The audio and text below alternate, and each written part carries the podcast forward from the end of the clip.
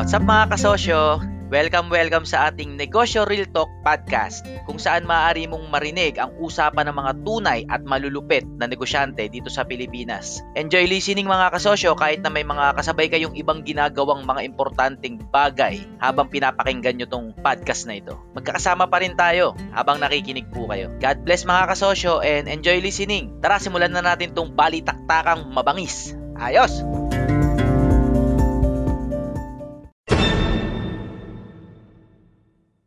Ayan, next po. nandito. Next one, kasosyo natin na may may consulting firm siya na taga QC. Yan, Kasosyong yan. Fatima, nandyan ka po ba? Kasosyong Fatima, kamusta po? Pa ako nandito. Yan o, kasosyong Fatima. Ay, si kasosyong Fatima ulit. Kamusta Kamusta? Fatima? Gusto kayong lahat. Hmm. Ayun. So, napag-usapan na yung kanina na business sa profit sharing. Hmm. Ito naman sa akin ay, actually ako yung nag-start ng consulting firm. So, nung nalaki na siya, nag-isip ako na kailangan ko na ng kasama. Yes. So, syempre para ma-delegate nga yung work. So, syempre una, nag-asa ko ng investment from them. So, parang yun yung security na talagang magagawa nila yung responsibilities nila dun sa work. Kasi gusto ko rin, ah nandun din yung puso. Sabi nga ni Sir Arvin, kailangan, hindi mo, mas, hindi mo maaano yung tao na yung puso nila talaga nandun sa business mo. Yun nga lang, um, yung sa akin naman kasi, naayos na namin lahat. Meron ng tamang ah, sharing ng ah, percentage. Kumbaga legal, legalize po lahat, naka-corporate po kami. Hmm. Lahat po kami limang consultants ay magkakaibigan. Hmm. So, para mabigyan lang po kayo ng background, Hmm. yung limang consultants na yun, lahat naman is may share. Okay. Pantay-pantay?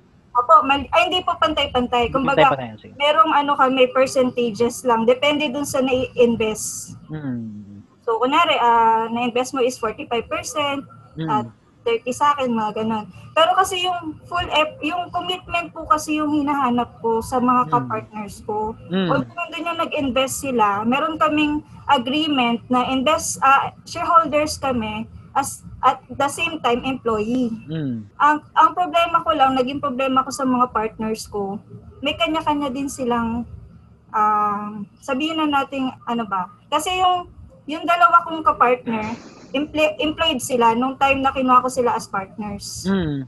So parang ano sila hati, Hmm. hindi nila mabigay yung full effort nila.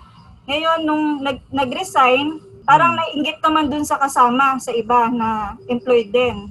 Hmm. So yung iba naman, ah pag may personal matters, wala sila. Pag may problema sa opisina, nandun. Kasi ngay, actually ngayon, fully established na siya.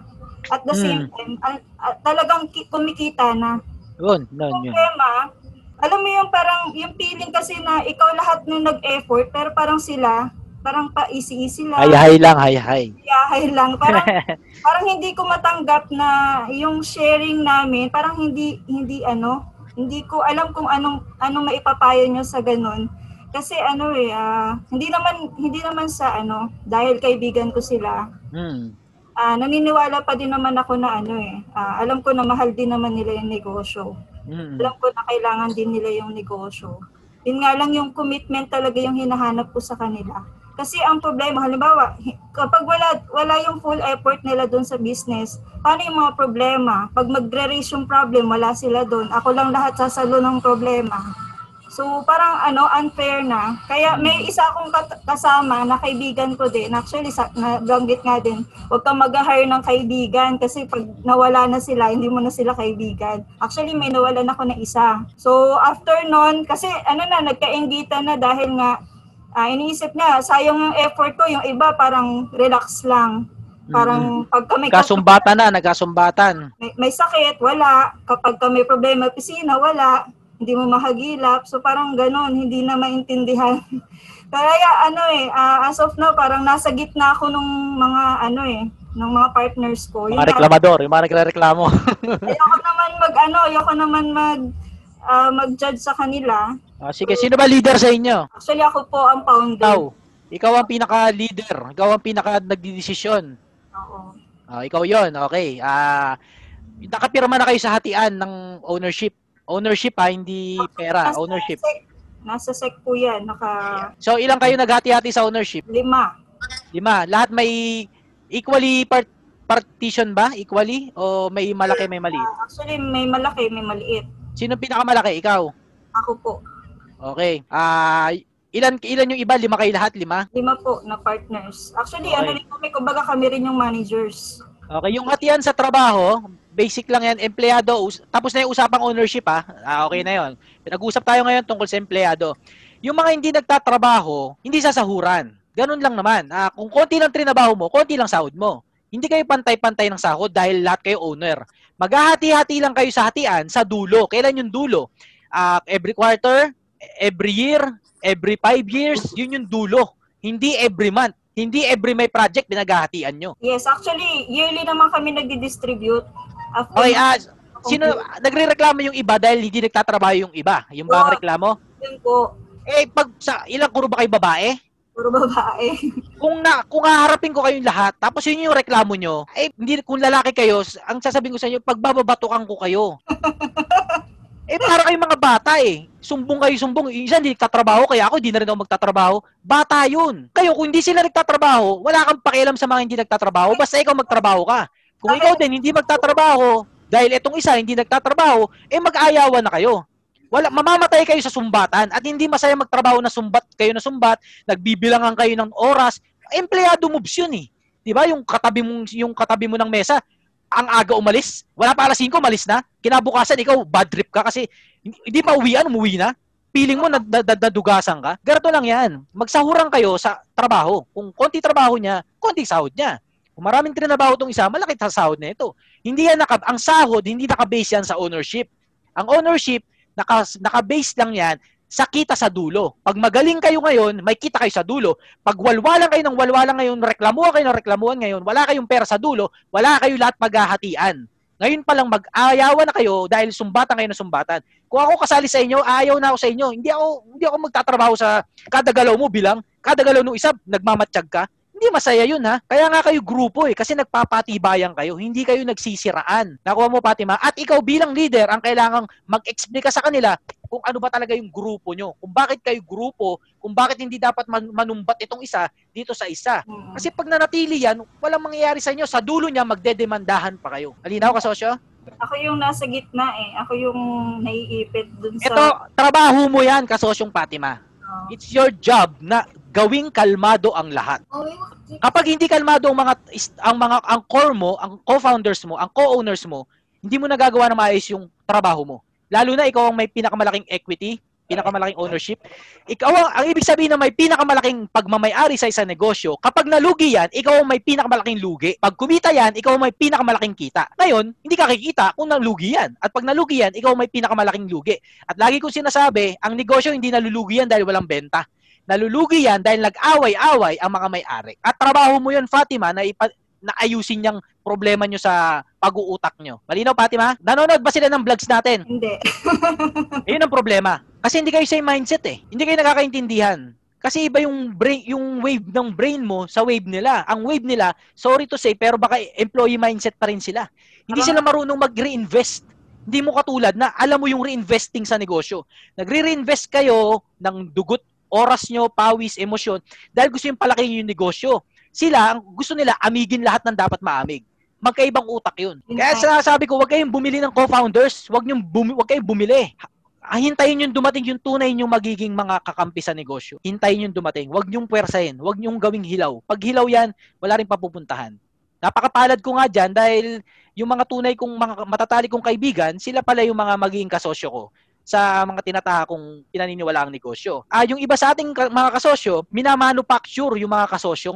Ibig sabihin, ini-inspire na may pera, ini-inspire na boss tayo dito, maganda yung office natin, maganda yung lifestyle natin, tayo yung founders.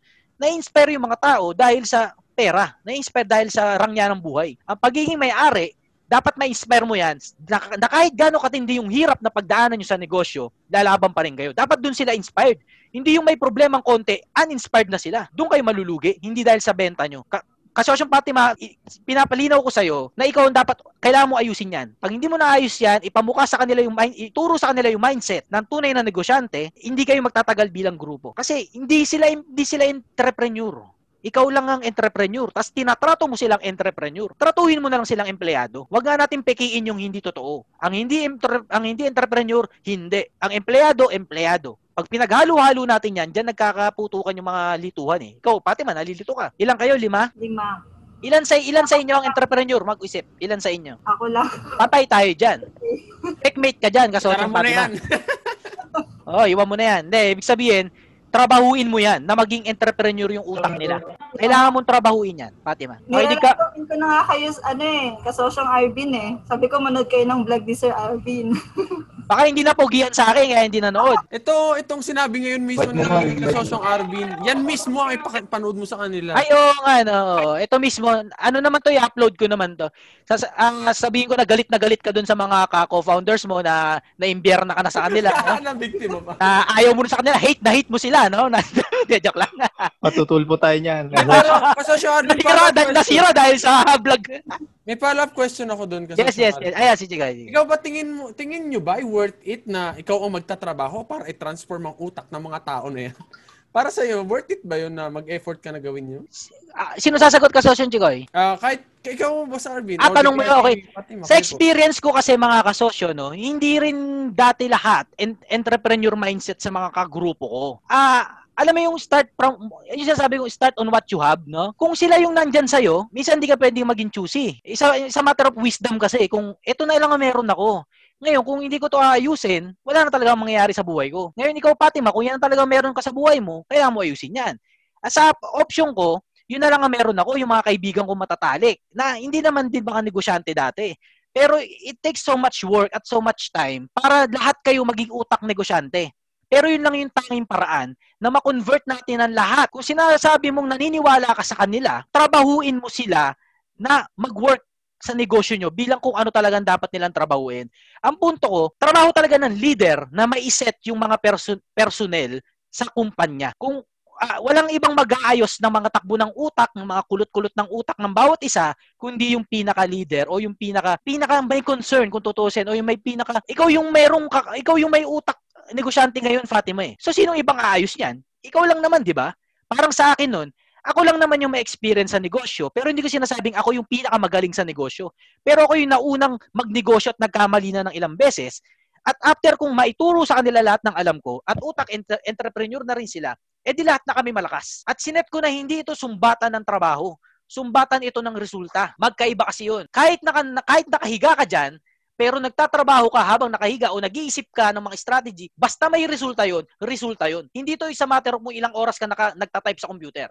O empleyado yun eh. Ang, eh, ang negosyante, ang may-ari, resulta ang binibilang niyan. Kahit na isang oras lang nagtrabaho yan, pero yung resulta niya, nagpasok ng isang daang reseller, resulta yun. Hindi mo pwedeng sumbatan yan. O, isang oras ka lang nagtrabaho. Eh ano naman pinasok na uh, kontrata nun? Isang daang reseller ang pinasok nun. Isang post niya lang sa Facebook, 100 na reseller ang pumasok sa negosyo nyo. Hindi binibilang doon kung gaano katagal nagtrabaho. Ang binibilang dyan kung gaano katindi yung resulta nung trinabaho nung kakampi nyo. Eh, matagal na pagtutuwid sa utak na baluktot ang kinakailangan para matama yung mindset ng mga owner. Kaya lagi kong pinagdidiinan, ah, nasa mga may-ari ang dahilan kung paano hindi malulugi ang negosyo. Pag kayo kasi nasira, eh wala, kahit pa ang dami yung benta, masisira kayo eh. Alam mo yun, ang dami mong benta, pero dahil sira kayo bilang owner, walang silbi rin yung benta. Ang bottom line, magkukuha ng kayo magkukuha ng akin to, akin to, ito, ganyan. Hindi ganun ang negosyo. Ang negosyo, bigay, bigay, bigay. Mas marami kang ownership, mas marami kang ibibigay.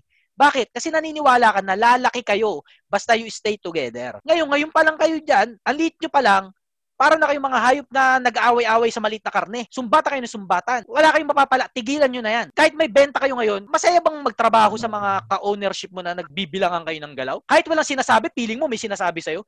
Kahit wala nakatingin sa'yo, feeling mo may nakatingin sa'yo. Hindi masarap na pakiramdam yun eh. Ba- ba- bakit ka palalaban dyan? Ang punto ko, kung di mo maayos yan, it off, di ba? Yun lang naman yun. Start on, focus on what you have. Kung yan ang meron ka, tutukan mo yan. Kung wala na yung pag-asa dyan, mag-focus ka ano meron ka. Kung ikaw lang ang meron ka, katulad ni Dexter, edi ikaw lang may-ari. Wala namang masama doon. Malinaw ka, Sosyong Fatima. Thank you. Di, di ako galit sa'yo, Fatima. Maganda yung tanong ni Kasosyon Chigoy. Ah, ah, sa personal ko kasi, no? Isa yun sa naging, ano ko, no? Para bang reason ko kung bakit ako, ba't ko rinisk yung mga kaibigan ko na magnegosyo kami.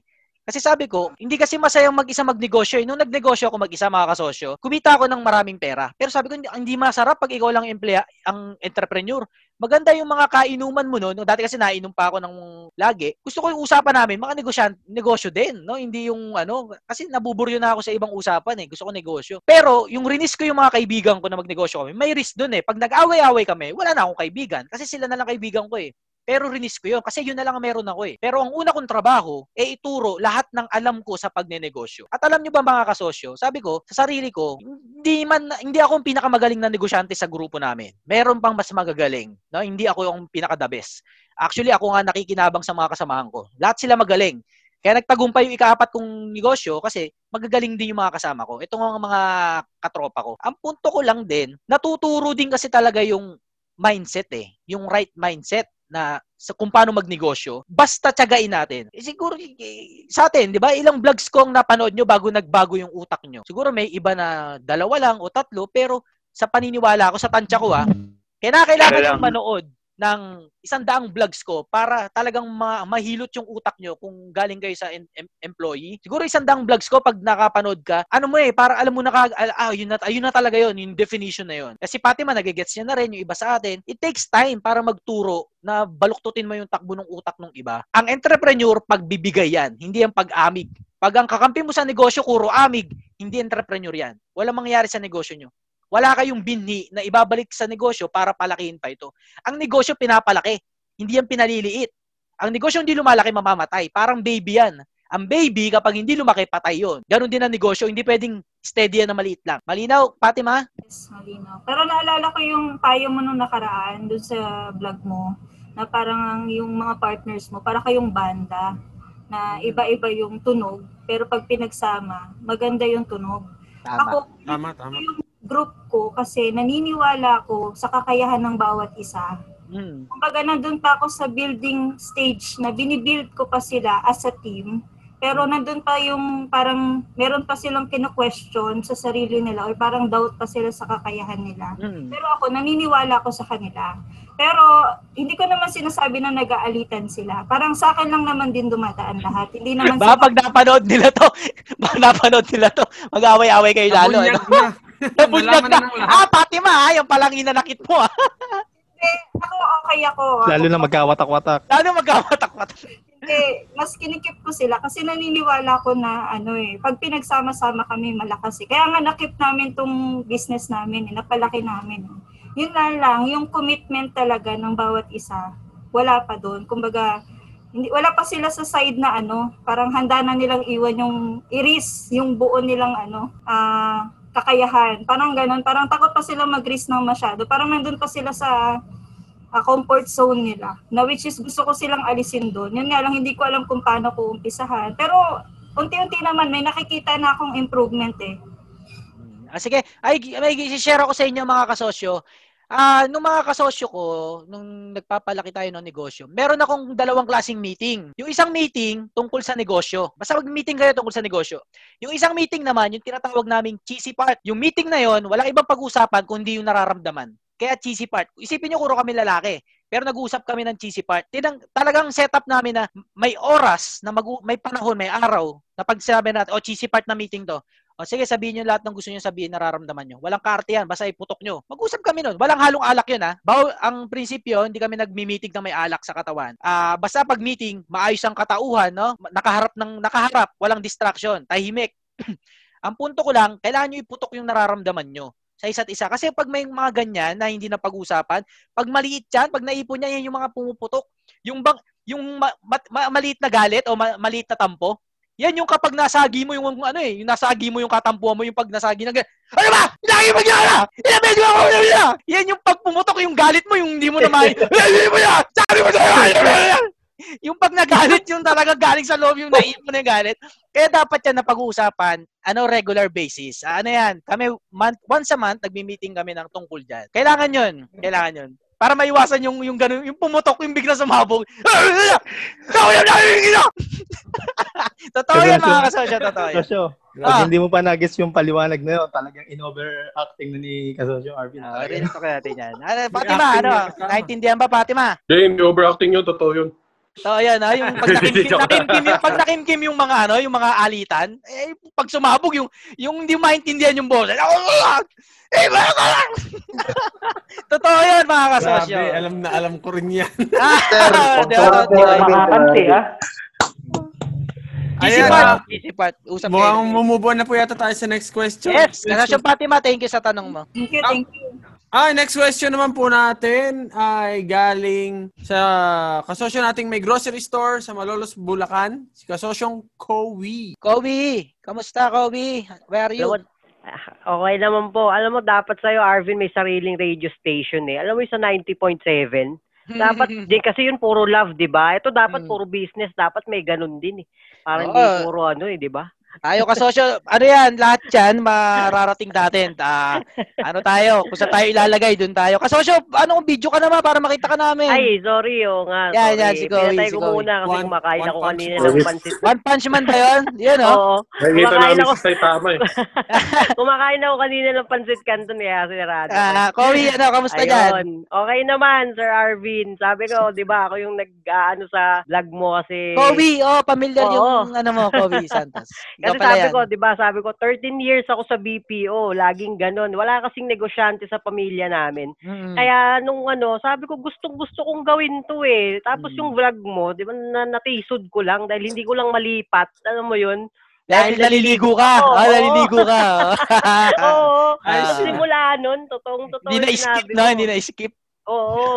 Pero after nun, totoo yung sinabi mo na parang 30 vlogs talaga. no. Tak- Ina, sabi ko, June yun eh, June. Mm. Sabi ko, ayoko na, magre-resign na ako. Totoong totoo na. Talagang nagpasa ako nun ng resignation. July, wala na ako sa ano. Nagtayo na ako agad ng tindahan ko dun sa... Oh, maganda yung resulta mo, di ba? Ano yung Oo, resulta ng company oo. negosyo mo? Maganda yun eh, nabalitaan ko yun. Mm, yung sabunan Dalawa na nung negosyo mo, di ba? Dalawa na? Opo, opo, Ah. yan. Kanina yan, nakarelate ako dun sa profit dahil Hmm. yung may kapartner ako, ako yung nag-offer ng finance, siya may Hmm. talent. Pagdating sa talent, sa ganyan, ako yung pera. Ngayon, Hmm. medyo nagkakaanuhan kami kasi nga, pero feeling ko gawa ko lahat eh. Pero Hmm. siya, ayaw din naman yung patalo kasi idea niya yon di ba? Pero Ah. ang dami ko natutunan kanina, sobra. Mm. Ayun, tas pero yung yung tanong ko ngayon kasi, eto Ah. Yes, Kobe, nga. Oo. Ano, na dahil nag ito kasi sabunan lang muna tas tinitignan ko yung ano dun sa mga kalaban ko, dun sa community na pinagtayuan ko. So wala pa talaga. Mm. So nagtayo kami ng parang candy shop doon. So sabunan muna. Tapos ngayon parang lumalaki na, nagiging candy shop na siya. Pinupuntahan na ng tao. Mm. Tapos parang syempre ako, bilang ano, tuntua ako kasi bago sa akin to eh. Bibuhin mo from BPO employee for 13 years. Ngayon, Mm. bago talaga sa akin. Tapos nag enjoy ako na kahit ganito lang pa yung kinukita ko, maliit lang. Pero Mm. ewan ko, ang dami kong time. Ang dami kong mag-isip, ang dami kong naiisip. So anyway, ito na nga. Nag-iisip Ano, ako ngayon na, nag-iisip ako ngayon na magtayo ng malaki-laking grocery store Yun. dito sa barangay namin. Dahil na na nape-penetrate na to na to, malapit kami sa gagawing bagong airport kasi dito sa Bulacan. Mm. So nape-penetrate na siya ng mga ano. So ngayon may pupunta dito na taga Alpha Mart. Gusto kong unahan yung taga Alpha Mart. Bakit ba Alpha Mart ang magtatayo dito? Sabi ko bakit hindi kami? Eh kaya naman namin. Ay Mm. sorry sa ano ah. It's, it's just that siguro yung pamilya lang namin medyo ano. Tapos ayan nga siguro sa tagal ko sa corporate nakaipon naman talaga ako. Mm. So, ngayon, nung nagano, sabi ko, bakit kailangang Alpha Mart ang magtayo dito? Sabi ko, bakit hindi kami? Or bakit hindi ako? Alam mo yon Ganong idea. Kaya lang, pag lumalabas ako, titignan ko yung community namin, parang feeling ko ang daming mamamatay na negosyo like yung maliliit na tindahan kasi Mm. yun yung nagsimula yung ano eh pero dahil galing ako Manila nagstay ako Mm. dito parang gusto ko dalhin dito yung culture na sabi ko pag naglumabas ako wala man lang ako makitang tapsihan Ah. wala akong makitang ganito. Tapos yun, pag di pupunta ng grocery, malalaking ano, pupunta pa kami sa bayan na magsispend Mm. pa ng 60 pesos to 100 na tricycle. Wherein, pwede ko naman gawin dito, di ba? Yung ganong idea, Mm. tulad ng sinasabi mo, na kung ano yung wala sa community. Ah. So, gusto kong gawin. It's just that yung idea na parang feeling ko madaming tindahang mamamatay. Alam mo yun, yung ganon. So, wala lang. Ayun Ah, lang. ano, na nakakokonsensya ka sa ex, gusto mong execute, tama ba? Parang ganun. Kasi Okay. parang yung, yung, yung existing ko ngayon, hindi ako makapaglagay ng ibang ano, parang feeling ko, parang kahit gusto ko maglagay ng ibang items, ganun, hindi ko Mm. magawa dahil may mga kala, may yung mga sa tapat ko, sa gilid ko, tol guys, sabi mo kanina, di ba na, lahat kami mamamatay, di ba? Mm. O lahat kami meron ng ganun. So, ayun Ah, lang. Ah, naintindihan ko naman yung punto na yon. Pero, kasosyong Kobe, ano, isipin mo na lang, ikaw ang entrepreneur sa lugar nyo. Kung hindi mo babasagin yung norm, walang ibang babasag nun. Responsibilidad, dahil may utak negosyante ka na, responsibilidad mo na na i-move forward yung lugar mo o yung bayan mo o yung, alam mo yung, yung bansa mo. Alam mo yung gayon. responsibilidad mo na yan na baka great powers comes great responsibility responsibility di ba? May kapangyarihan ka na magnegosyo. Ngayon responsibilidad mo na ihatakin paangat yung community mo. Although may ma- may masasabi yung iba which is lagi namang ganun na lagi may magsasabi sa na mali yung ginagawa mo. Oo. laging ganun. Eh, eh yun yung trabaho natin eh. Ang ang entrepreneur we ano eh we move forward ano eh yung yung norm. Kung ano yung nakasanayan binabasag natin yon para mag-move forward tayo at hindi bumalik pa atras. Ah, kung hindi mo ginawa yung trabaho mo, hindi ka rin makakatulog ng maayos. Ah, kung alam mong yan yung tama, kahit may sabihin yung iba na mali, kahit, bawa, isipin mo na lang na malugi sila. Isipin mo na lang na yayaman ka ng sobra doon at mabibigyan mo sila ng panibagong trabaho kesa naman ang yumaman yung may-ari ng Alphamart na hindi magbibigay sa kanila ng trabaho sa future. At least nasa iyo yung pera. At least ikaw yung yumaman. At least may kakayanan ka na ibalik sa kanila yung itutulong mo. Dahil nasira mo sila.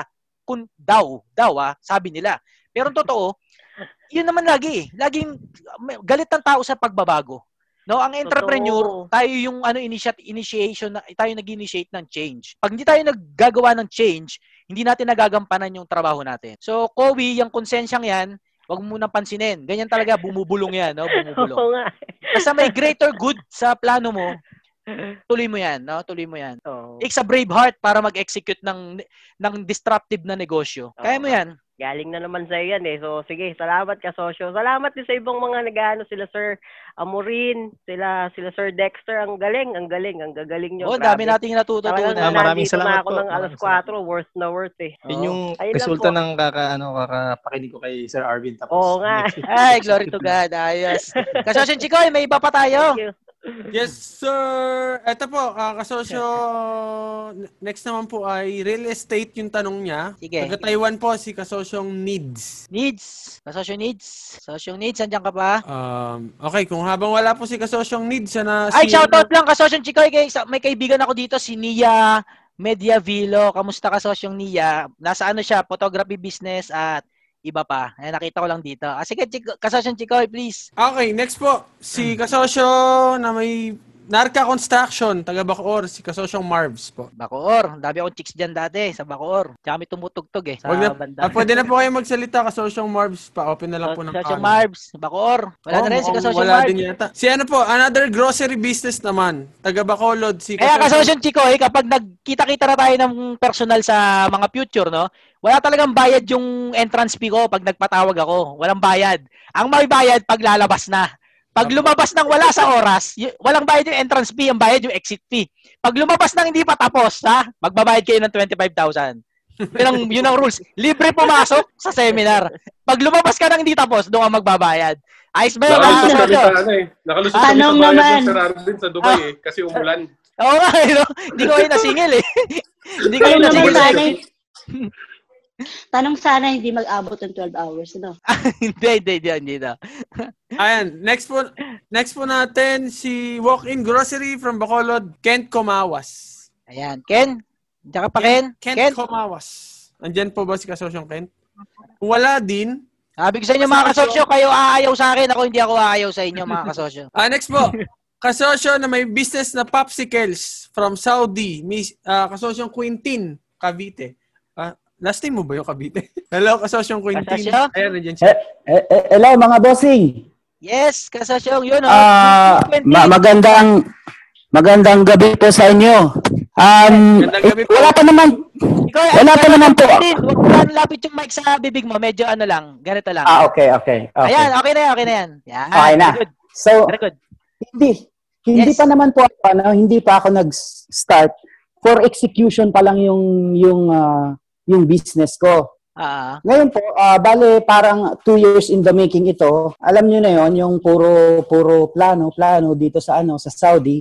mm, Since na since na 11 years na ako, mm. nag-decide na talaga ako na mag-resign kasi nga yung plano, yun na yung magninegosyo ako sa ano sa sa Pilipinas kasi yun nga po walang nangyayari. Ngayon po ang ang ang ano ko po bigla po akong na parang na-depress kasi 'di ba dahil sa pandemic Mm, dahil sa pandemic. Ngayon, yung business ko nga po yung popsicles. Bakit popsicles? mm. Ah, ano po siya, madali po siyang ibenta. Ah, ang ang main market ko sana po noon mga schools, tapos mga terminals, and then open din ako doon sa mga peddlers na aano sa akin and then ibibenta nila. Lahat po, ah, lahat sana po ready na. Yun nga po ang ang pinoproblema ko yung yung mga nangyari. So ngayon wala nang there's no turning back kasi stop work na ako, bale pauwi na ako sa Pilipinas ngayong October 4 Mm, yung family ko rin, yung family ko nandiyan na rin sa Pilipinas, ah, pinauwi ko na last ano, last month. Yun po yung ano ko, yun po yung pinoproblema ko ngayon. Pero yun nga po, ah nag-participate pa ako sa inyo kasi gusto ko pong ano hingin yung yung advice nyo. Ah, isa pa pala Sir Arvin, ano, Yes, ah, Quintin. yung vlog mo, isa pa yun sa nakakapalakas ng loob sa akin kasi dumating na sa point na ano eh, na parang hindi ko na lang itutuloy yung ano, yung negosyo, parang gusto ko na lang mag ah, transfer sa Canada. Mm. Yun nga lang, ayaw kong maging ano yung yung alam mo yun, Manghinayang, yung, manghinayang. oo, yung yung nandoon nga ako sa Canada pero yung mga what ifs, Ah. Yung parang it will it will uh, hunt me forever you. na hindi ko Ah. ah, na hindi ko na-execute yung yung gusto ko sana gawin. So parang ngayon, ah, gusto ko pa rin bigyan ng chance na magninegosyo pa rin ako sa Pilipinas. Mm. Yung mga dati ko pong ano, dati kong bibili na sana ako nung ano, nung popsicle maker, ah, less than one, less than 100,000, makakapag-create siya ng ah, 3,000 pieces per 24 hours. Mm. But suddenly, parang naisip ko na may may nakita na naman akong ano sa video eh na parang huwag ka muna mag-invest sa mga mamahaling bagay kung hindi hindi ka pa naman sigurado. Kumbaga parang ang gawin mo kung kung ganun yung gusto mong negosyo, ano ka muna doon sa mga basic gaya nung sa sa ano sa paleta, gumawa ka nung ano nung improvise muna and then freezer ilagay mo doon and then ibenta mo sa sa ano mo, ma, ah, bale ang magiging una mong ano mo diyan yung mga kapitbahay mo. Then, pag nag-grow na, doon ka na mag-invest sa equipment. So anong pinaka ano mo ngayon kasosyo, pinoproblema? Sa lu- yung lungkot mo? Yung ano po, um, sa tingin niyo po, ano, ah, kasi wala ako sa Pinas eh. Ah, Napapanahon po ba yung, ano, yung popsicle? i-execute po, yung popsicles? Ah, Kasi di ba ngayon, very limited yung tao ngayon eh, yung movement ng tao daw sa Pilipinas. mm. Tsaka taglamig ngayon. Walang schools. Oo, Oh, walang schools. Ano eh, gaya ng lagi natin sinasagot, kung may tanong kang kahit sinong kasosyo, kung may tanong, okay ba tong negosyo na to? Okay kaya to? Okay, mukhang okay to, kasosyong Arvin mo okay to. Wala, walang makakasagot kasi eh. Yun ang prinsipyo natin dito.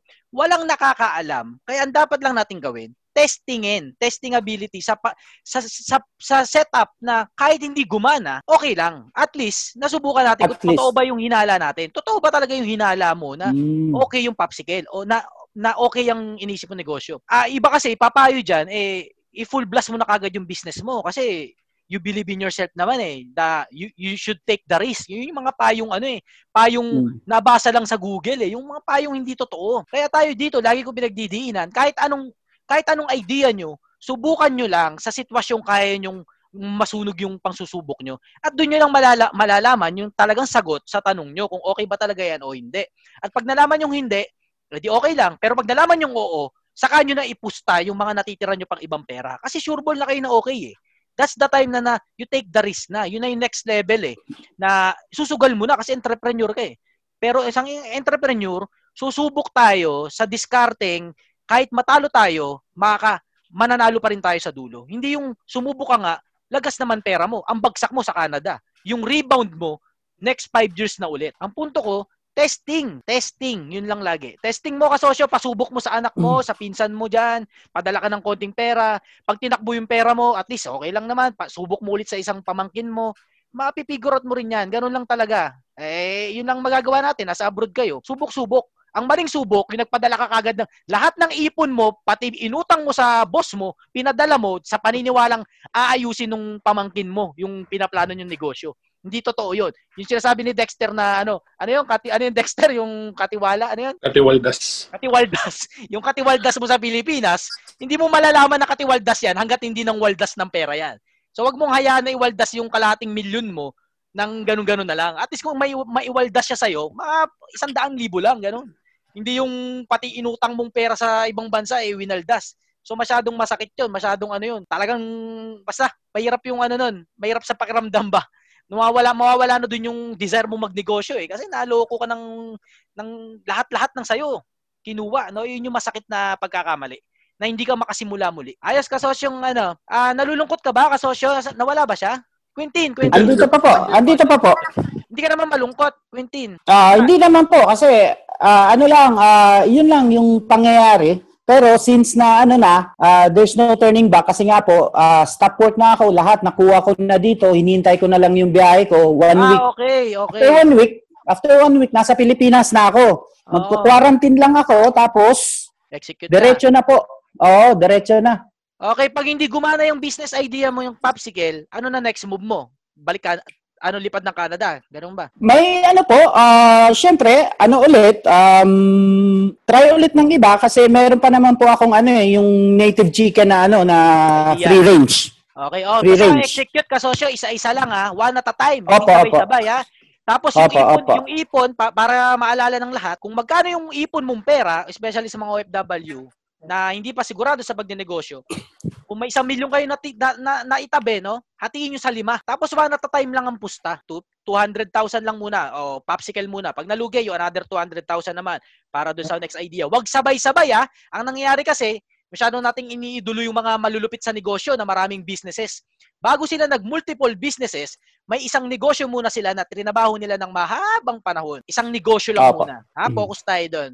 Kasi yung Quintin, Opo, opo. mapipigure out mo yan. Sigurado Pwede ako. bang ano? Salamat po. Update ko na lang po kayo. May sasabihin yung ano, sino? Bilang OFW. Ayan niya, si Amorin, si Amorin. Ayun.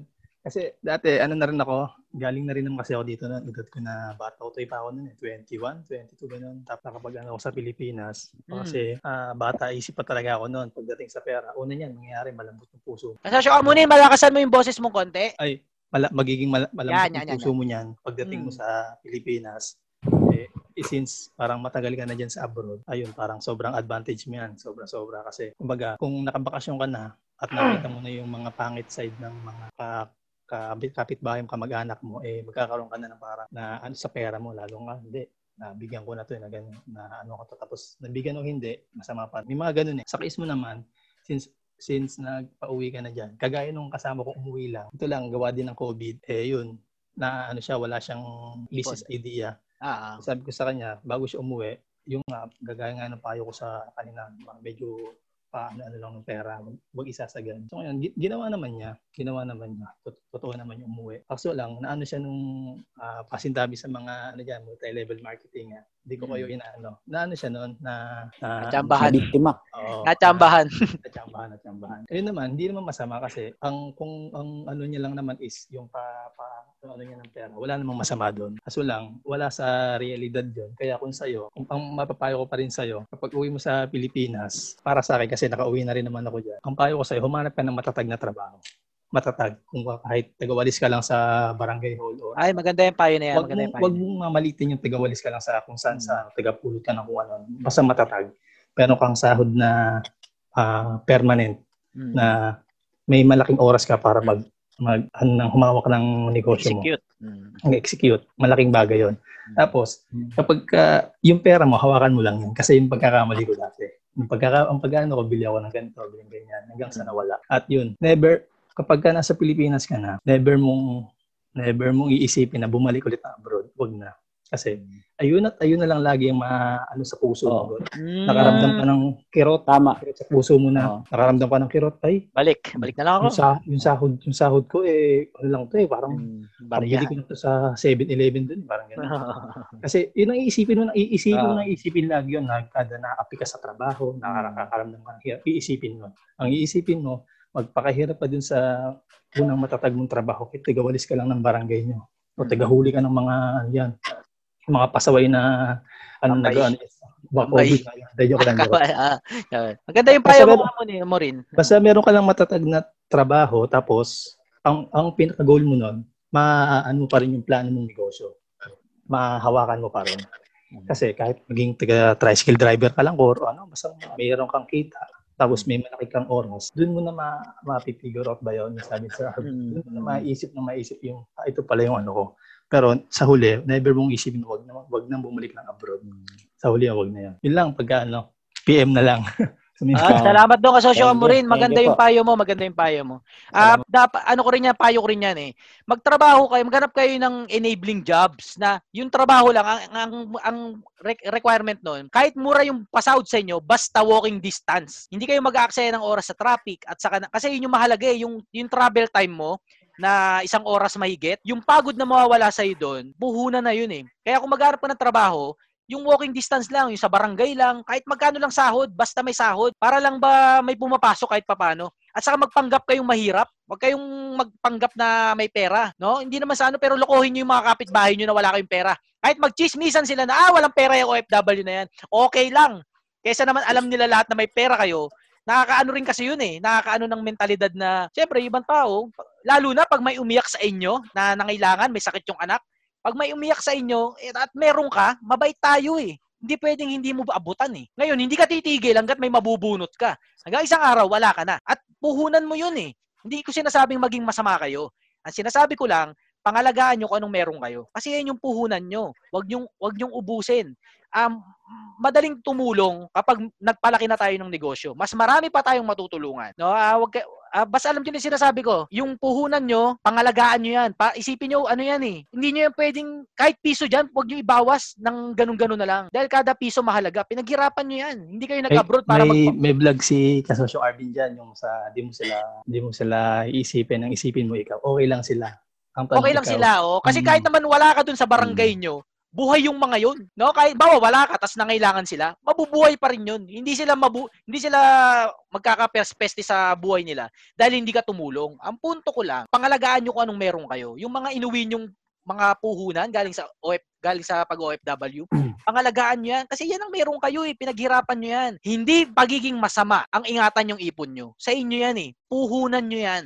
Kayo nga nagtatrabaho ng malupit eh. Kayo nga nag-aaral ng negosyo eh. Si, sila, hindi sila gagano eh. Yung ginagawa nila. Ah, Hindi naman sa pagano, pero baka patambay-tambay sila. Tulungan natin yung karapat dapat tulungan. Ngayon kung pa, pasintu-sintu lang yan, huwag mo na tulungan yan. Eh, pambira naman, kanya-kanyang ano tayo dito eh. Inaayos natin yung Pilipinas, sabay baka focus tayo masyado sa mga pabigat. Yung mga pabigat, mabubuhay yan kahit na hindi natin tulungan yan. Ayusin natin yung ano natin. May ayuda. Yo, di ba? Yan ang masakit eh. Yung mga negosyante, yung mga negosyante ngayon hanggang ngayon walang natatanggap na ayuda.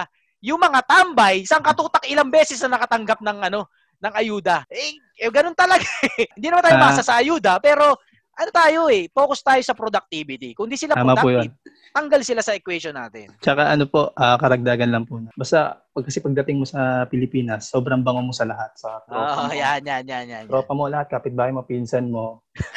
Once na nilibre mo yan, ah, hindi ka natatantanan yan. Tama. Yan, yan, yan, yung pinupunto ko. Ramdam ko yan. Kapag Tama, ka hindi ka na pag hindi ka na nakabigay diyan, ano ka na niyan? Ah, X ka na. ka hindi kundi X black ka na. Ganun. Oo, totoo Saka sa yun.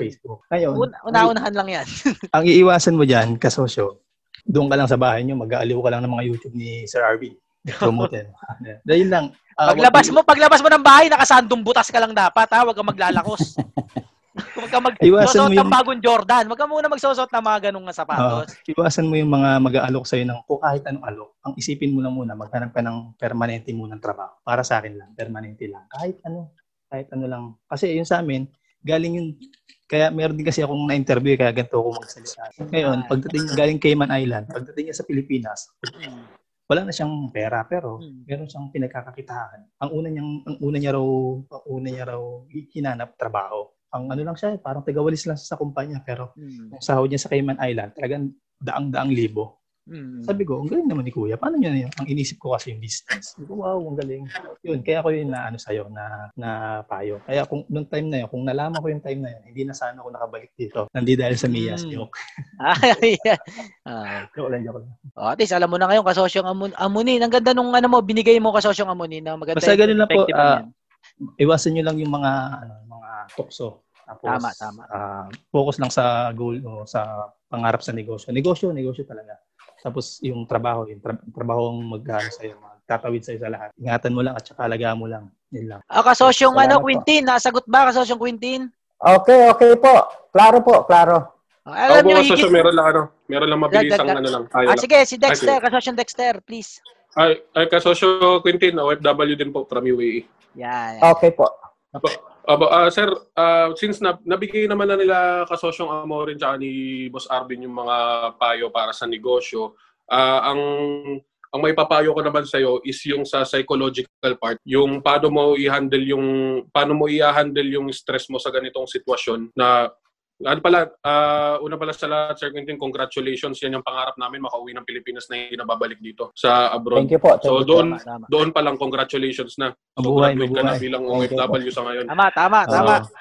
Oo. Yan din po yung mga pinapayo ko dito is mga kasama ko. Although, Tama, tama. Yung mga, Oo. mga dati ko pa Congrat doon pa lang doon pa lang congratulations na kasi may doon pa lang may na-achieve ka na eh. Tama, So, tama. Thank you yung po. sa- Thank you po. When it when it comes to ano execution naman ng ano ng ng negosyo, Hmm. ah feeling ko sa parang na-overwhelm ka sa dami ng gagawin tsaka problema. Number one yung problema ngayon na naging hindrance o hadlang doon sa pag-execute mo ng negosyo. Tapos number two, yung na, oh, na-formulate mo na siya, pero nag-aalangan ka, marami pang mga, alam mo yun, mga alanganin, mga lapses, mga ganito, ganyan. So, ah, ako, naniniwala ako, ng tunay na, ka, ang malupit na kasosyo is yung nag-decide ng kalmado Yo. na na ano ka na hindi ka hindi ka naman stress free. Yung stress kasi inuulam na natin yan, minimerienda natin yung stress na yan. eh. Mm.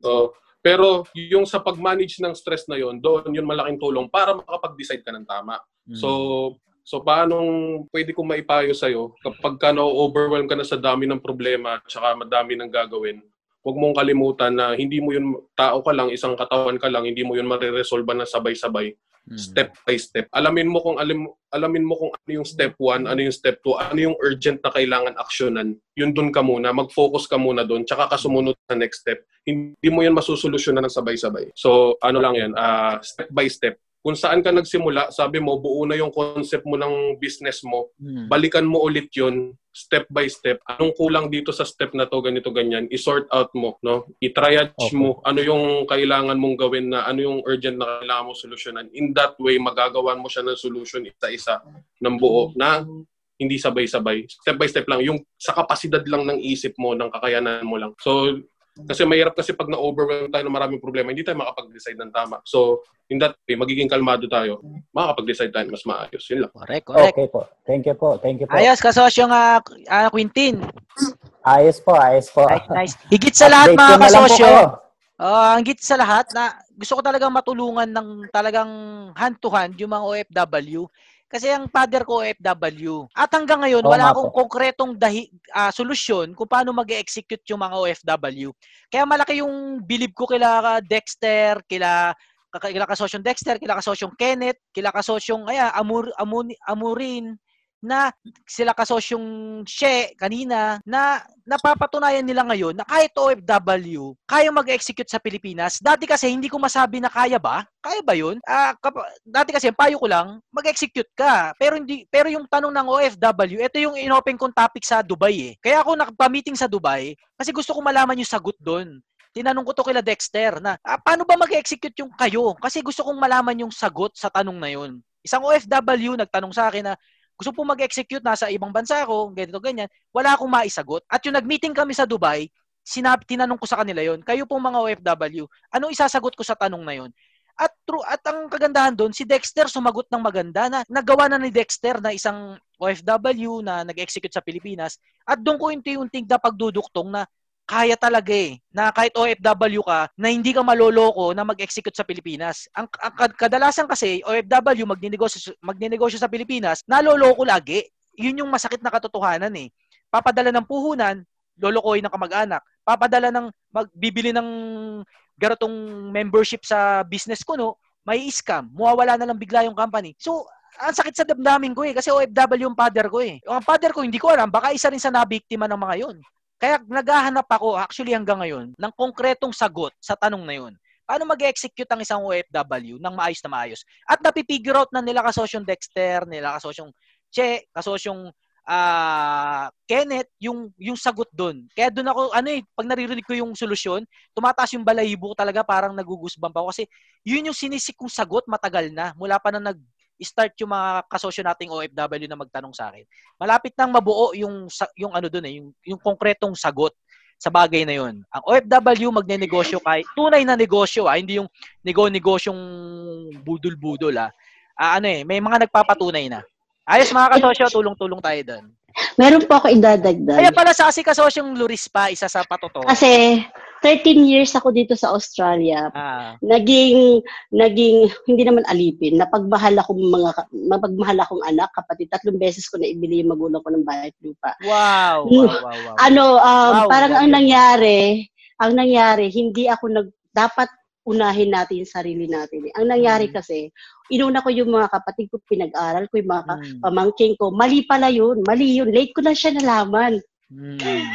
Pero it's not too late. Kumbaga, kailangan natin kontrolin yung pagmamahal natin sa kanila. Yes, yes, yes. Yun, y- I think yun yung unang-una mong dapat na gawin para makapag-execute ka. Mm. Yun lang po. Medyo maghigpit Pwede tayo, dagdag. Sa pagbibigay. Hindi sa pagiging masama yun, no? Kasi kala natin masama yun eh. Hindi, hindi pagiging masama yun. Pagiging responsable lang yun sa kung anong binigay na something sa atin ng Diyos. Kailangan natin Pwedeng maparami yun eh. Sino yan? Si Okay lang. Ariel? Ako na. Ariel, Oo. nakauwi ka na, nakauwi ka na.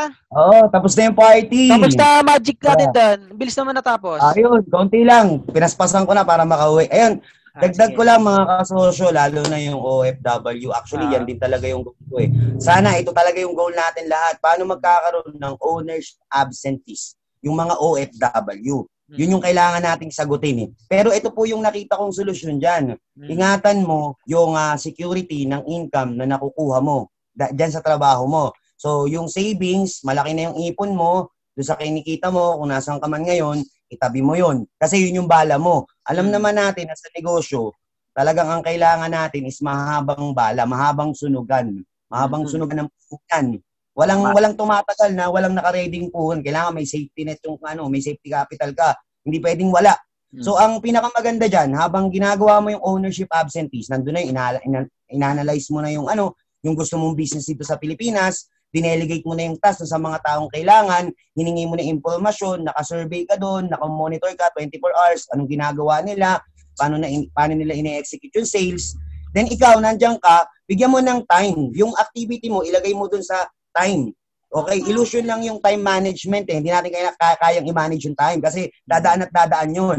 Pero para maging masaya ka, i-execute mo siya in the way na ganito. Habang kumikita ka, galing sa company mo dyan sa abroad, kapatid, ito yung tandaan mo. Mag-save ka ng nakalaan para sa business mo naman sa Pilipinas, tapos mag-delegate ka ng task detail by detail habang ginagawa mo yung business mo sa Pilipinas, habang nandiyan ka. So napakaganda nun. Napakaganda nun kasi may security yung income mo habang tinitignan mo ba kung magkiklik ba yung negosyo mo. Kung sakaling matalo man, op, idea uli.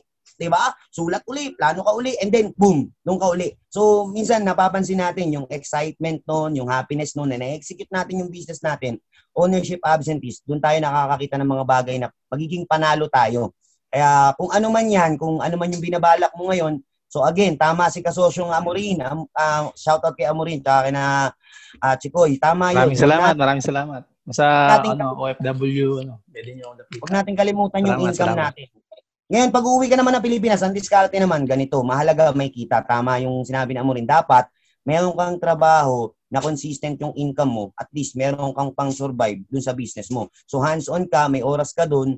Ang mahalaga, yung, yun yung isang nakikita kong pinakamagandang paraan para ma-solve natin yung sagot ng mga OFW na magkaroon sila ng consistent na cash flow. Galing na rin sa vlog ni Sir Alvin to. Yung cash flow talaga eh. Pag, kasi pag walang cash, di ba, cash is king. Mm. So, babagsak talaga yung business. So, yung ownership absentee, it's about time management. It's about business management. So, yun yung kailangan nating pag-aralan pa o hanapin yung mga magagandang advice para sa lahat ng OFW para mabigyan natin sila ng magandang ah, ah, peace of mind or magandang payo na magagawa nila yung kanilang business dito sa Pilipinas. Yun lang Galing. po. Sana Ganda po, nun, maraming Ariel. salamat, Ganda nun, kasosyong. Ariel. Salamat. Nakahabol ka ulit dito sa atin. Oh, Thank you. galing. Ah, next, chik, kasosyong. Chikoy. May next tayo dyan, kasosyong Or Chikoy. yes po, meron pa tayong dalawa kung papalarin yung isa. Pero ito po, Sige, pabuti natin yan, dalawa. Si ah kasosyo natin may walk-in grocery, Bacolod, si Kent Comawas. Ayun, nakabalik na si okay Kent. na po ba ang iyong mic? Nandito siya kanina pala. Oo nga, ano. Hindi lang niya maayos yung Ken, okay ka na? Hello po. Ayan, okay. Video, Narinig ka na video. namin, Kent. Video lang po pabukas. Naririnig niyo? Rinig ka namin. Ayun, si Kent, kumawas. Tanong ko po, paano niyo po ba sinimulan mag-hard ng founder? Yun lang po. Ah, okay. Ah, ano yan, ang founder, basic, ah, to cut the, ano, long, mahabang sagot kasi yan, ano. Pero kung sino nasa paligid mo, sila yung mga possible founders mo. Yung ganun lang yun. Pero wag mong pipilitin na maging founder yung hindi founder. Magkaiba kasi yun. Yung dahil nasa paligid mo siya, pinilit mo maging co-founder mo. Magkaiba yun. Usually, lahat ng mga malulupit na founder ngayon, bawa si Elon Musk. Ang unang co-founder ni Elon Musk, kilala nyo naman si Elon Musk, yung may-ari ng Tesla at saka ng SpaceX. Ang unang founder niyan, co-founder, yung pinsan niya. Sa ang una pa nilang business ay directory ng mga negosyo. Pinsan niya ang co-founder niya. Hindi siya nag-co-founder ng mga magagaling na kung sino man. Eh yung meron siya, yung pinsan niya eh. Galing sila sa ibang bansa, punta sila sa US, pinsan niya lang ang kakilala niya. So sila mag-co-founder. Si Steve Jobs, ang co-founder niya, yung kaibigan niya din, si Wozniak ba yun? Yung tropa niya din. Ganon din si Bill Gates. Ang co-founder niya, yung kaibigan niya din, si Allen Peter. Laging ganon eh. Kung sino nasa paligid mo, yun yun. Huwag tayo maghanap ng wala. Ngayon, ang kabaliktaran nun, wag mong pilitin yung isang tao na nasa paligid mo na maging co-founder. Kasi gaya ng topic kanina, na pag pinilit mo yung tao na maging co-founder mo, pero hindi talaga niya utak na maging co-founder o employee mindset pa rin siya, yun yung sisira naman sa negosyo nyo. So it, take, it takes wisdom kung sinong bi- pagbibigyan mo ng ownership o makakatuwang mo sa venture nyo. Parang asawa nga yan. Sino yung magmamahal at maniniwala sa gusto nyong gawin? At kayo yun. Kayo kayo yun. Meron ka ba nun, Ken? Sino-sino yun sa buhay mo? Co-founder mo? Ha? Ken, yung mic mo medyo malabo. Sana next time maganda mic mo ha para mas makapag-usap tayo maayos. Bili ka kay Neil. Bili ka kay Neil. Mura lang. Libreng payong kay Neil. okay ba? Ah, sige, ah, next question na po ba tayo kasosyo? Kent, nasagot, Kent. Opo. Ah, sige, palakihin mo yung grocery dyan ha. Gawin mong Alphamart na ano, Kent Mart, no?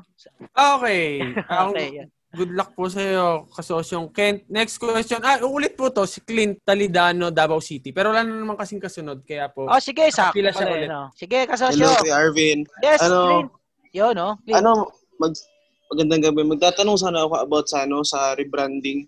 Okay. Ano ba yung ano? Ano ba yung parang negative effects niya or ano ba yung advantages niya kasi nahihirapan din ako ngayon kasi yung iba kasi nagbebenta ako ng frozen products din kasi yung iba gusto nila rebranding eh ako medyo pumuputok ko din yung pangalan namin dito sa Davao. Hmm. Nahihirapan din ako kung ano yung unahin ko yung brand ko ba o kung ipare-rebrand ko sa kanila. Yun po. Ah, yung fa- yung followers ng mga brand mo, solid na ba? Marami na ba talaga? O baka naman tatlo lang 'yan. Ano po, bali, bali solid po. Kasi, um, Kilala ka na talaga, marami- kilala na. Opo, opo, dito sa Davao. Okay, kapag ganun, wag mo muna i-chepwera kasi ayun na yung you have something na eh. Ba't mo itatapon yan? No? Ngayon, Mm. alagaan mo yan. Kung may plano kang iba, edi gumawa ka ng bago. Bago. Mm. Ang brand kasi, parang personality. Parang ako. Bawa ako, business. Ang brand ko, ganito. Libre mamigay, pagmamahal, no? eh, execute. Sabay, bukas, ang, bra- ang branding ko na, eh, ano na, ah, stock market na yung pinaglalaban kong gawin natin kung wari. Yun na nag-iba ako ng brand. Ngayon, kayo, hindi na kayo maniniwala sa sinasabi ko. Kasi naniwala kayo sa akin sa brand ko na eto, etong ginagawa natin. Pag nagbago ako ng branding, ng sinasabi, ng message, ng, ng, ah, ng promise ko sa inyo, ng pinaniniwalaan natin, pag nagbago ako nun, mawawala na lahat ng investment natin sa pinaniniwalaan natin ngayon. Ang punto ko, kung may na-establish ka na talagang brand, na, nakilala ka na doon, nagtiwala na sa'yo yung tao, wag mo na itapon yun. Gumawa ka ng bago, pwede. Pero yung brand mong to, buhay pa rin. Kaya mo na yon kasi may nasolid ka ng negosyo eh. Kung talagang brand na yan, marunong ka na magnegosyo. Ngayon, magagawa mo ulit yun. Hindi mo pwedeng patayin tong isa ng ganun-ganun na lang. Buha- ano na yan eh, may something na yan eh. Di ba? Ba't mo papatayin? Di ba? Gumawa ka ulit ng bago. Ibang brand. Pero kung ano, Kuya Arvin, kunwari sa ibang lugar sa mag ano, maggagawa ng ano, ng ibang Chapter Kumbaga, nun, Oo, opo, parang ibang chapter doon sa ibang lugar na. Okay lang ba 'yung ganun? Ay, hindi yun reba- rebranding. Ano yun? Expansion yun nung brand mo, which is mas very good. Mas isang Ah, brand okay. lang, mas okay yun. Mas isang, mas isang brand, Ah, mas- mas okay. Ah, okay, okay. Hindi yung pupunta ka So, sa mas- ibang lugar, ibang brand na ulit. Eh di, sayang naman yung investment mo dito sa isang brand. Okay.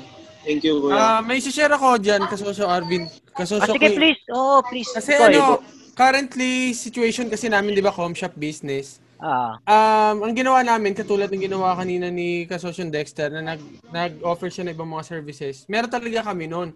Pero sa amin, sa sitwasyon namin, ang pangalan ng business ko talaga, i- i- i- ikwento ko lang sa'yo konting backstory. Nagsimula kami, ang pangalan talaga ng business is Chikoy Solution. Chikoy Solutions Computer Services. And then, sa ilalim nun, nag-create ako ng another brand which is called Chikoy Esports Cafe naman. Because that that one is nakafocus sa gaming lang talaga. Pero ngayon, because of the, the pandemic, naisip ko na maggawa na naman ng bagong brand which is called naman ngayon, tataw- tatawagin ko siyang Boss Station. BOSS Station kasi yun ay Basic Office for uh, Basic Office Supplies for Students, parang ganon. Ay Basic Office Support for Students kaya BOS station. Pero hindi ko pa rin ninalis yung Chikoy kasi kilala na siya dito sa amin sa buong Alfonso. Once na sinabi mo yung Chikoy, mahahanap at ma- madali mo nang madali matuturo ng tao. So ang problema kapag binago ko totally yung brand name is pag tinanggal ko yung mismong Chikoy, hindi na makakita yung business. Pag pinaturo, saan ba yung boss station, hindi na malalaman. So, ang naging negative side lang niya is para mag-uulit ka na naman mag-build ng brand.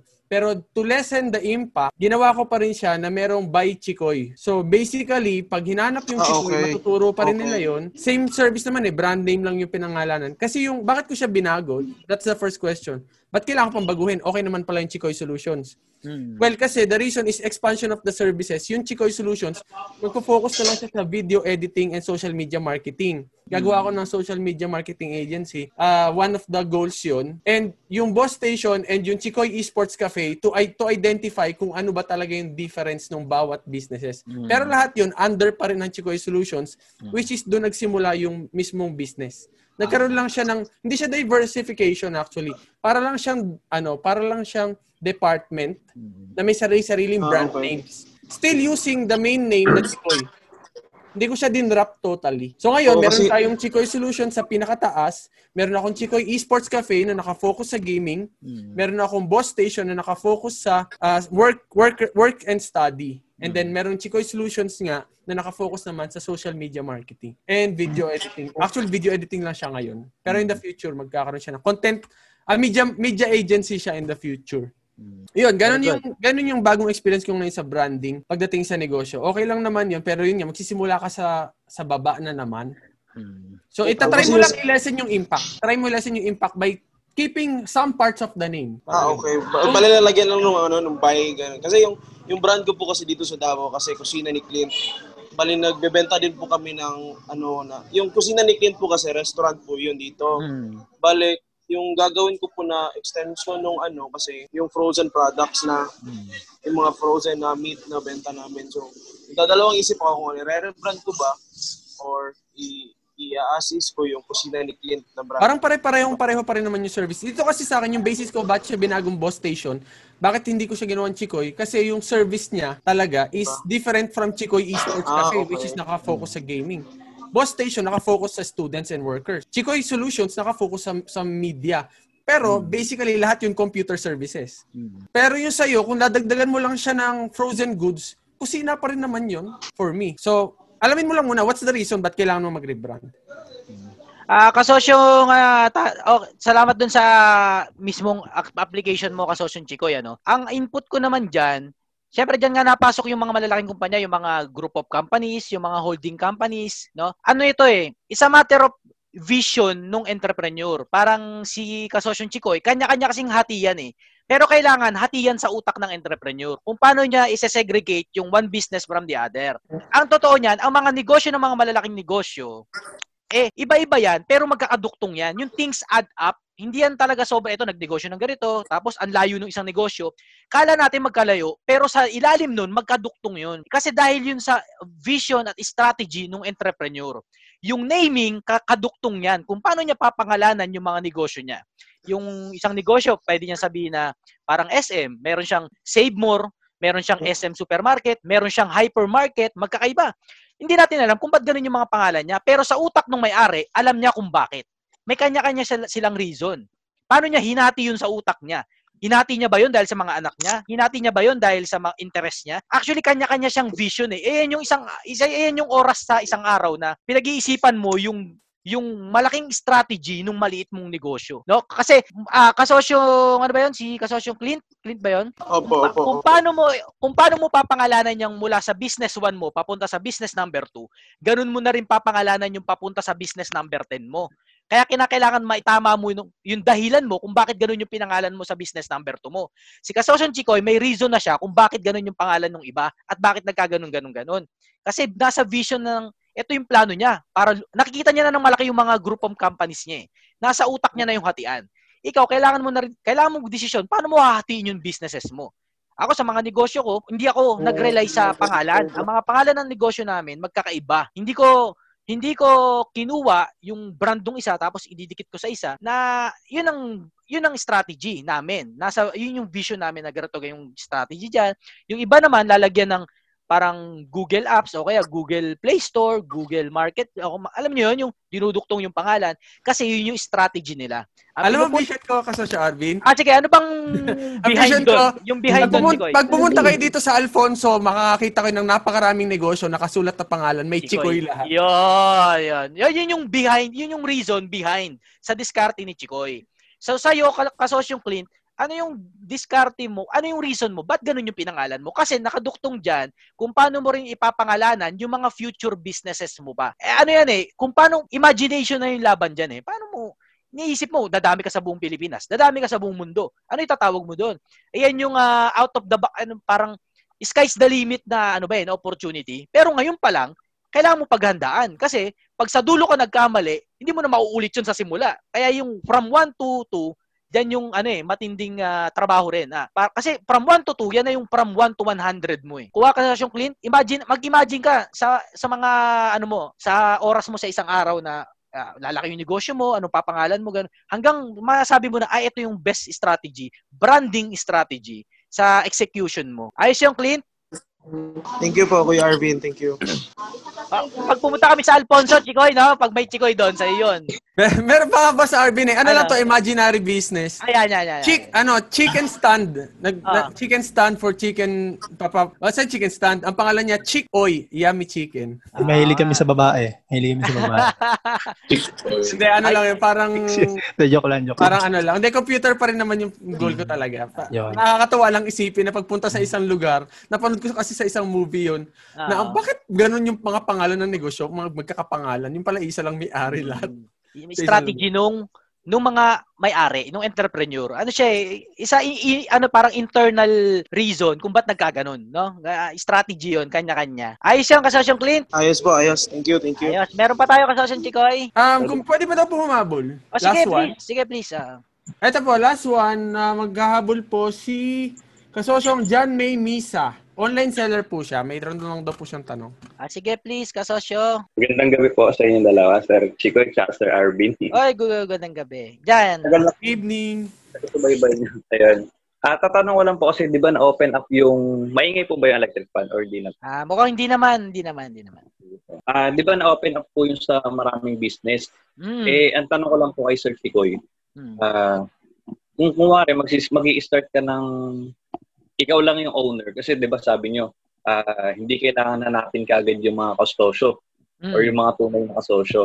Ngayon, ah, paano ba yun? Kung nga nag-start ka, mag-isa ka. So, pag in-apply mo sa, D- sa DTI or sa BIR, so, so sole proprietorship lang yung i ano i-apply mo. Paano yung Hmm. pag kunwari, nagkaroon ka ng nahanap mo na yung mga kasosyo mo. Ah, tulad nun, si, si Sir Chico, sabi niya, meron daw siya naging kasosyo. Hmm. So, dalawa sila. So, ano yun? Ah, partnership ba sila? Or corporation na rin, Sir Chico? Ah, okay. Kung kung tungkol doon, hindi ko sila in-apply na partnership kasi nag-invest lang naman sila sa akin. Hindi sila nag Ayoko kasi nang may nakikialam sa decision making ko. Ah. Kaya ah, ako yung style sa style ko kasi ano, ah, sa ngayon, pang solo muna ako talaga. Ah. Kung meron man mag invest sa akin, you're just an investor. Huwag mo akong pakikialaman sa negosyo. Mm. So, ganun lang. Trust me if you want, pero kung hindi mo ako pagkakatiwalaan, eh, hindi tayo dapat magkasama sa venture na to. Ganun lang naman.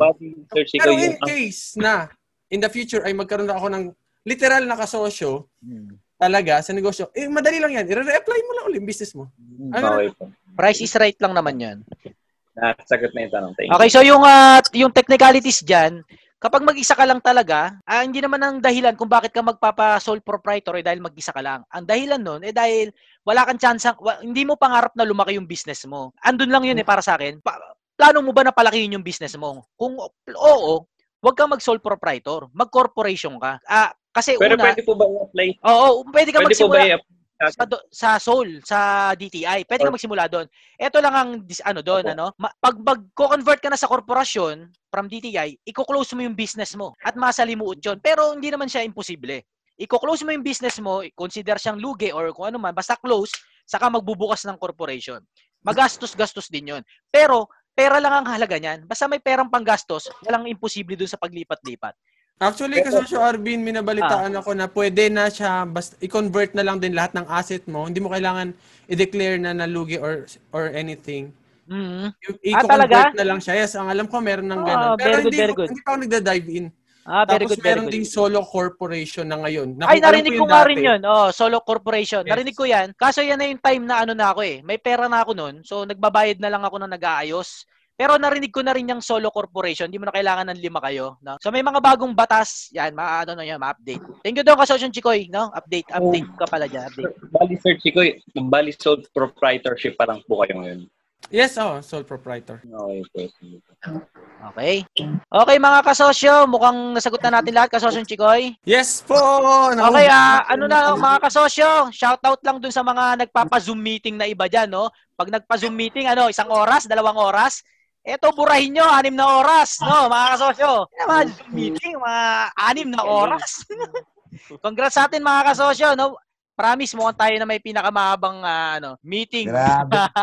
burahin nila to, burahin nila Marami to, na natutunan. Marami akong natutunan. Anim na oras. Ah, shout out kay ano kay Kasosyon Chikoy, tinulungan tayo ulit ngayon.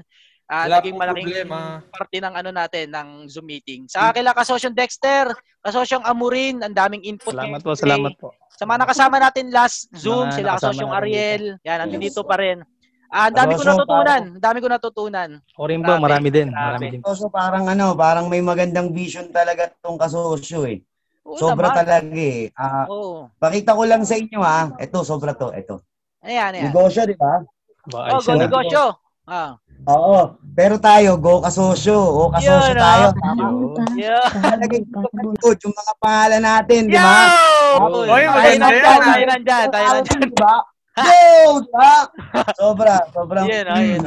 Love sa lahat ng kasosyo. Yun. Di ba, Powell? Networking tayo. Ah, ano tayo? Basta lahat kakampi natin, lahat kakampi, no? Wala tayong kaaway, wala tayong kaaway. Yes. Much Yun ang love, mahalaga. sobra. Mga kasosyo, disclaimer lang, ano, lahat ng sinabi natin dito, lahat ng sinabi ko, ah, ayan ang mga opinion natin, no? Hindi natin sinasabi na ito ang tama, yan ang mali. Ito yung mga kanya-kanya nating opinion na kanya-kanya nating pulutin kung ano yung nababagay sa kanya-kanya nating buhay. Ayun ang Yes. ayun ang pupulutin natin mga kasosyo. At syempre, ah glory to God, lahat ng blessing natin, lahat galing kay Lord yung puhunan, di ba? Yun ang lagi Amen, nating amen. kino-consider. At yung tagumpay ngayon at mga future na tagumpay, si Lord pa rin ang babalikan natin ng glory. Salamat po, Sir Arvin. Ayos mga kasosyo. Oh, Yeah, ano, kita-kita po, tayo salamat. sa susunod na Zoom meeting. At salamat sa tiwala. I love you all mga kasosyo. Kasosyo Chikoy, thank you ha. Sige po.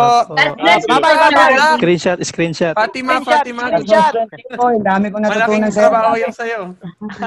Screenshot daw, oh, sila kasosyong, ah, yung makakita natin, Jessie, kasosyong Jay. Ah, next time, magsalita na kayo ha. Kasosyong Nia, nakita ko na yung kaibigan ko si Nia ako si kasosyong Albert, yan kanina. Kasosyong Sin, kasosyong ah, i- at ah, iba pa no. Salamat sa inyo mga kasosyo. Next time kayo rin mag ano, magtanong, magsalita. Kami tayo. Pahabol, sir. sir. Mga kasosyo, Ah, pahabol. pinapauwi na ako ng misis ko, ha? God bless you all, mga kasosyo. Keep, keep safe, keep safe. I love you all. Bye, bye.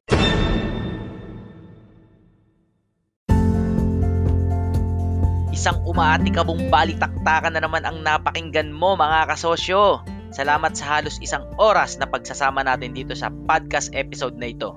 Kung nabitin ka pa kasosyo ay maaari mo pang mapakinggan yung karugtong neto sa iba pang mga episodes. Have a great day mga kasosyo and trabahong malupit pa tayo. Muli, wag nating kalimutan na ang tagumpay ay galing kay Lord Jan. Kaya tuwing magtatagumpay tayo, balik natin sa taas yung glory. I love you mga kasosyo and God loves you. Trabahong malupit tayo, bawal tamad. Galingan natin mga kasosyo para sa bayan.